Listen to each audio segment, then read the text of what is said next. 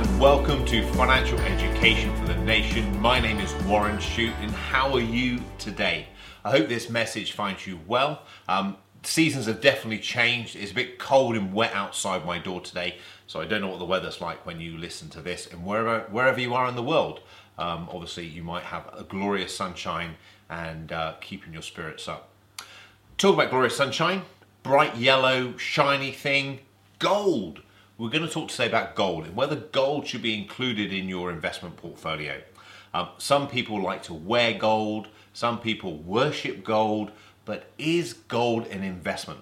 Is gold uh, a, a, contingent part of your portfolio asset allocation and should you include it? So, I think to answer that question, we firstly got to say is what is gold? Is it an investment? Um, and once we know if it's an investment or not, um, should we include it in our portfolio? Because you know, if we're going to include it in our portfolio, we're going to take something out. So how is gold actually performed or measured up against alternative types of investment? And then once we've covered those, we'll look at the actual performance history of that and then kind of conclude to see how it all runs together. Okay, so starting off with what is an investment? Let's start with that. What is an investment? So I obviously have my own opinion on what an investment is. Working with clients for the last 25 years, you really understand the difference between an investment and a um, either a scam or a scheme. Um, but one of the things that um, I did was I searched around on the internet. I looked at some of the different sites, and I came up with various diff- different definitions. But the there was a consistent theme across all the definitions, and that consistent theme was an investment is an asset purchased with the idea that the asset will provide an income in the future. Okay, so if we look at that as a definition, so it's an asset that we purchase that will provide us an income sometime in the future. And when you get into the investment world, we call those incomes cash flows, so future cash flows. So, what are those cash flows in the future? So if we look at uh, a couple of examples now, we would all probably agree that a share is an investment, a, a share in a company, and those uh, that's an asset, and those future income streams, those future cash flows, would be the dividends, the dividends that the company pays out. Um, some people would even calculate it on the profit that the company makes because that potentially could be paid out and the company hasn't paid it out, so it's reinvested it within the company to make the company worth more, so more valuable. We tend to see this a lot in growth companies that they will make big profits and rather than pay out the dividends to the shareholders, return the money, they keep the profit within the company and they buy other companies sometimes or they grow the company in size so they build the company in size, making it more valuable. So that's one example, looking at a share. Um, a second example, which I'm sure is on the forefront of your mind, I'm sure if I said buy to let properties, exactly that. So a buy to let property, buying a property as an asset, and the future cash flows, income streams are, of course, the um, the rents that are paid by the tenants uh, in the property. And it's quite easy to see that as a, in practical terms. The rents get paid out to you, receive those. Um, the house price typically um, is dictated by the rental yields, and not many people sort of necessarily appreciate that. Um, it is done on supply and demand. I completely agree. Um, but the property price will generally keep pace with inflation over long stretches. I know we have condensed periods where they've gone wild, just like in the stock market, we have bubbles. Um, but the property price generally keeps pace with inflation. That's because the rentals are rising with inflation, and they rise with inflation typically because wages rise with inflation. And over times, we always have bubbles and extremes, but over if you average those out, generally speaking, that's what they work work out to be. Uh, if you look at commercial properties, they generally are valued on the lease, on the rent uh, of the property, what the long-term rent is. It's you capitalise the rent by a yield, by a, a, percentage rate, and that gives us a capital value for the building itself. And that's a, a good way of comparing um, properties like for like uh, over time. And um, it looks on the quality, the covenant of the tenant. How, how how strong is that tenant to pay? How likely is it likely to pay um, the rent on that? So you can see two quite clear examples of investments a share in a company and a property, both providing income streams. Now let's look at gold. Gold doesn't provide us any income. Um, there's no income stream paid from gold. I guess in theory we could uh, let gold out and we rent it to somebody, and therefore when we rent it to somebody, they would pay us an income. But that's an unusual sort of thing to do. Um, if we look at gold, if we look at gold on an investment scale, not on a, um, a jewelry uh, basis, but on an investment scale, if we're buying um, gold bullion bars, so lots of different bars of gold, we need somewhere to store that. It might be quite high risk to keep it in our house.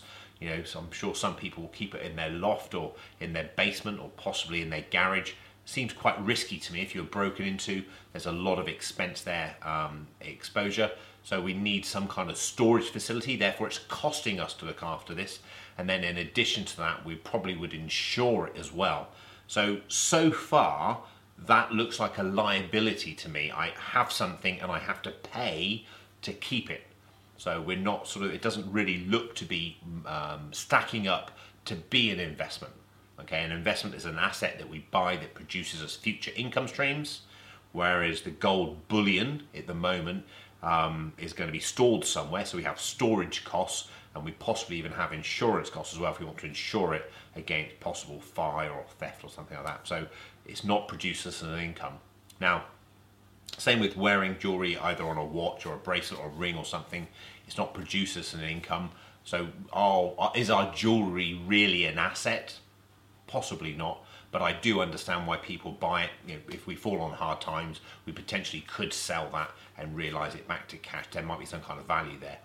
So if if gold is not an investment, then what is it? What is gold if it's not an investment? Well, let's have a look the most common investment in gold really would be through an exchange traded fund, an ETF. Now, an exchange traded fund, an ETF, is a company that is listed on the stock exchange, the London Stock Exchange, and the purpose for that company is to hold um, uh, investments. Investment is an investment company, very similar to, I guess, an investment trust. So you can buy a gold ETF, an exchange traded fund. It's called, I'm just looking at my notes here, the iShares Physical Gold Fund. Um, that pays no income, so by definition, it's not an investment. Um, but when you look at it, it's actually an ETC, not an ETF. Okay, so we have exchange traded funds, ETFs. Um, this is an ETC, so an ex- it stands for an exchange traded commodity so, by definition of this, it's saying it's not an investment, it's a commodity. Um, and when I looked up what a commodity is, obviously know what a commodity is, but let's look at a definition of what a commodity is. It's a raw material that can be raw material that can be bought or sold. So you can see by that we're just looking at an, an innate um, physical raw material, an object that can be bought and sold. And the price of gold will fluctuate in accordance to its supply and demand. So if there's a lot of demand for something, demand is high, um, resources are scarce, the price will appreciate. But if the resources are um, vast and the supply is scarce, so very few people want it, the, price tends to come down uh, to a price until there's a market for it. So you've got supply and demand. Now, that's not my idea of investing for the future. You know, I want to be able to calculate with a reasonable level of accuracy, okay, with, with some kind of track record, how my investments are likely to f- perform going forward. And that's how a share is calculated by discounting, bringing back into the present those future cash flows and then capitalizing on the value.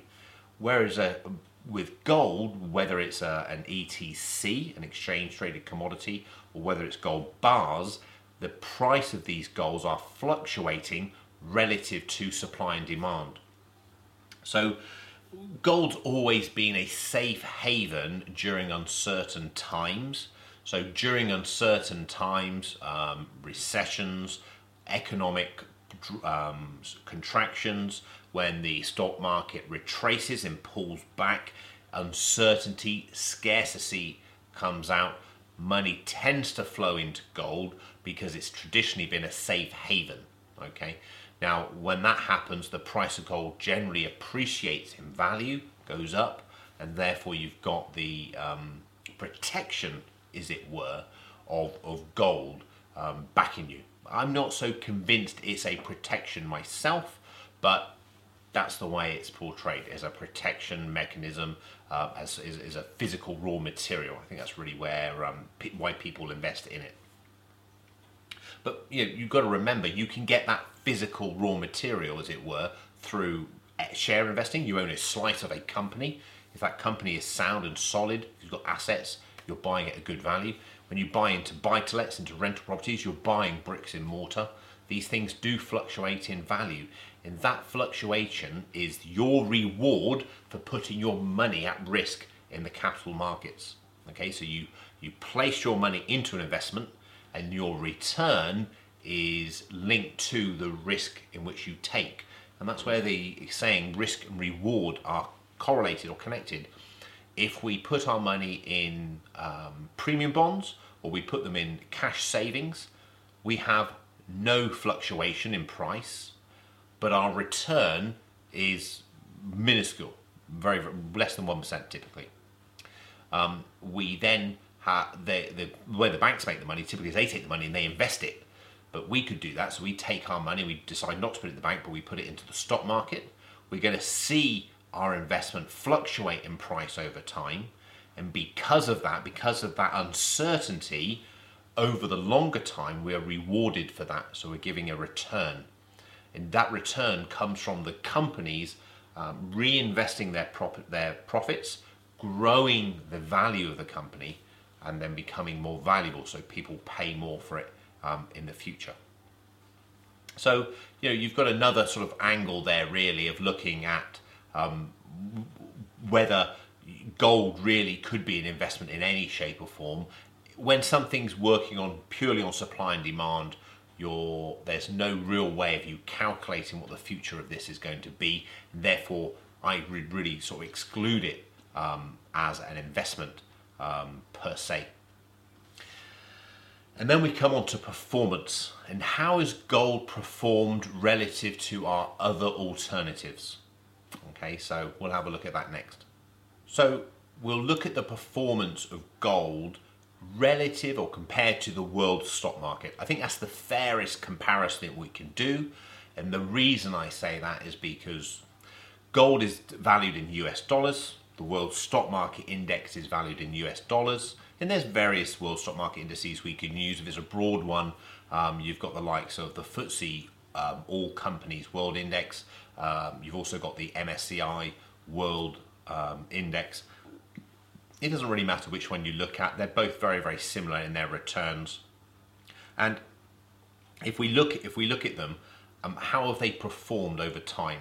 And accompanying with this, um, you've got a chart Accompanying this video, there's a chart as well that you can look at at warrenshute.com, which will explain the, the, the, the pattern on what, how these two things have performed. So let's first look at gold. So if we had bought gold back in 1986, that's just over 33 years ago from the date of this recording, 33 and three quarters, so I guess it's nearly 34 years ago, gold would have appreciated over that time a reasonable, a respectable 435%. So 435% is a significant return in isolation, but it's over nearly 34 years. And that reduces down to about a 5% return a year. So it's not done too bad, if I'm honest. It was possibly more than I expected it to do. I didn't think it was so high as that. Um, but one thing I did learn from this is everyone talks about gold as being a safe haven. It wasn't really a safe haven. It, it had its highs and its lows. It pulled back. Um, so I wasn't so impressed with its um, safety angle as much as I was actually pleasantly surprised at its return. Now, if we then compare that to the world stock market, the world stock market over that almost 34 year period had returned over 2,000%.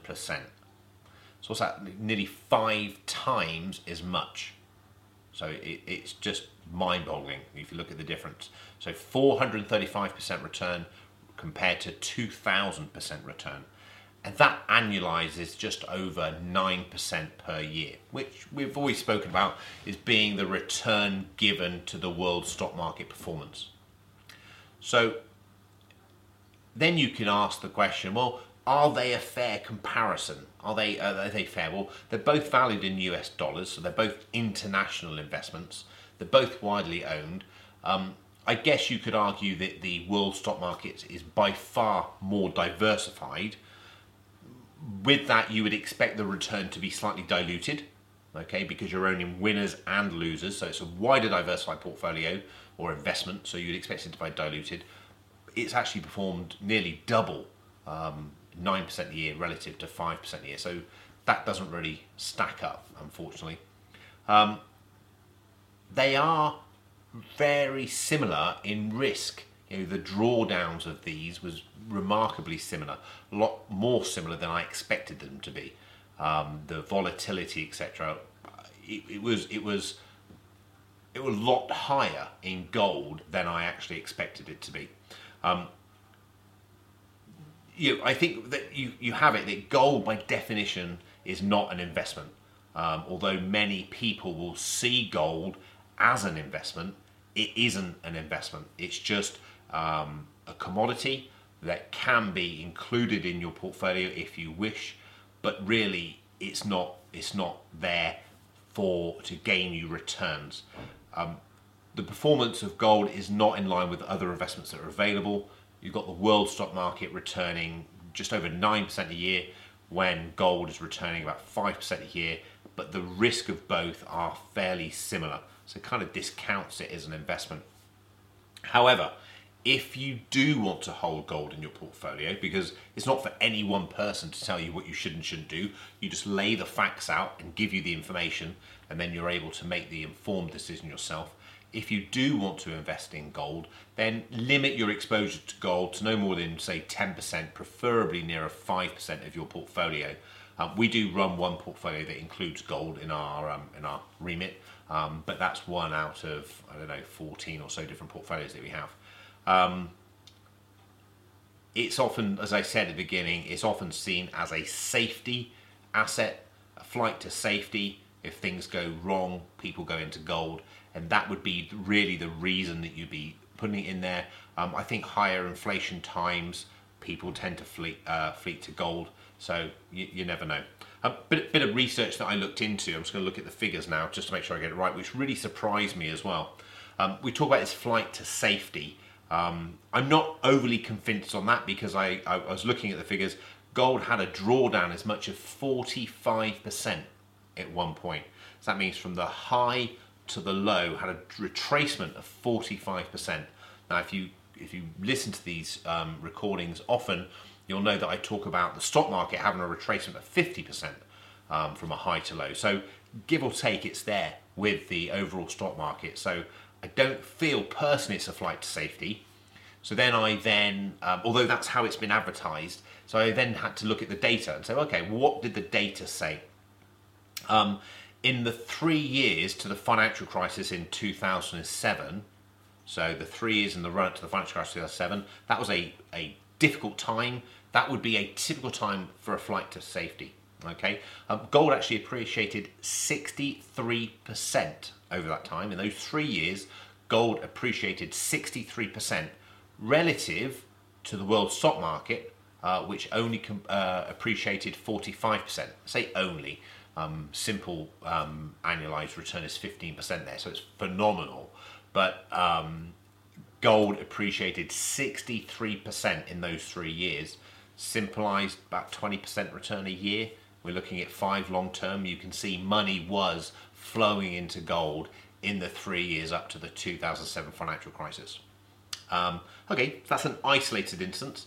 Um, what other instance could we look at? We could look at the 2000 dot com bubble. That was the, the, the one prior significant um, stock market correction. So, in the three years into the run up of to December 2000, gold appreciated 8%.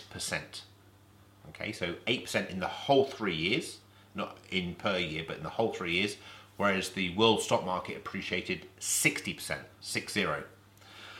So now you've got some kind of discrepancies, and I think this is how um, information is sold to retail investors. They get an isolated incident and they say, during uncertain times, gold appreciates. Hey, look, at the 2007 financial crisis, three years in the run up, gold went up 63% when the world stock market only went up 45. Gold is a place to be to save your money in a financial crisis. Okay, so let's look at a previous example. We look at the um, dot com bubble, which was the prior significant drawdown in the world stock market. I think the market retraced about 45%, 47% there. Gold only appreciated 8% during those three years, whereas the world stock market appreciated 60%. So I'm not sure I would say that gold is a safe haven. I know historically people talk about money flying to gold during uncertain times, and that might be the case. But if you're an investor, investing for the long term, you want to buy investments. Um, and investments, as we've defined, is an asset that will produce us cash flows. And those cash flows can be used to value the current value of the investment so we know we're buying at fair value. Um, gold doesn't meet that objective. So when we look at the performance of gold over time, gold's averaged about 5% return a year with a maximum drawdown of 45%. So that maximum drawdown is on comparison with uh, the world stock market, but the world stock market has returned over 9% return uh, per year. So I know where my money would go, certainly uh, in that example. Um, the other thing we need to look at is in the last five months, since May 2019, we've seen gold rise 24%. Um, who knows? Is it on supply and demand? Is it because of Brexit? Is it because of uncertainty? What does the future hold? We don't know. And this is the thing with investing. You are rewarded as an investor for putting your money in the markets and accepting that volatility, and you are rewarded over time. We looked at the chart of the world stock market since 1982, I think it was, returning you 9% return a year. That is a handsome return over the long run. There are years where you receive a negative return, and you must be sure of yourself to be invested in those markets to accept those negative returns because if you don't, if you bail out, you never then receive the positive returns. It averages itself out over time. So, investing is a long term game. Investing is a long term game. When you invest, time is your friend. The more time you have, the better. We often say invest for at least five years, preferably seven. So if you've got less than five years, you really should be looking at cash or cash equivalents. And the reason being is you don't have the time to ride out the ups and downs in the market. Um, you we say seven because typically from a high to a low, it takes that period of time to recover um, any losses. So if we were, if we were, if we were, and I don't think we are necessarily, but if we were in a November 2007 sort of situation now, and the markets were to start correcting, it takes about seven years for it to go down and recover. Now that's what's happened in the past. We don't know what's going to happen in the future, but we've got two significant events that we can call upon to help guide our decisions. But the most important thing is to ask yourself, how much can the portfolio go down before you begin to feel uncomfortable? And the second question is how much can the portfolio go down before it affects my lifestyle? And once you get the answers to questions, you'll then be able to make an informed decision on what kind of portfolio, what kind of investment you actually go ahead with. Um, and it's important you don't take more risk than you feel comfortable with, but in the same breath, you will be penalized if you don't take any risk because holding money on deposit at about 1% a year, inflation's running at over 2% a year, after tax, you're actually making a negative return. You're sitting on the back foot. So there you have it. Gold is not an investment. Look at equities, look at funds, look at trackers, invest for the long term, keep your fees down, and stay in the market through the ups and downs. My name's Warren Shute. This has been Financial Education for the Nation. If you have any questions, please reach out. I'm still replying to all the questions that come in, although um, I do spend a lot of time doing that now, which is great, and I do appreciate it. I'm certainly not putting you off. Um, I'm here to serve you to help you make better, informed investment and financial planning decisions. Until next time, take care.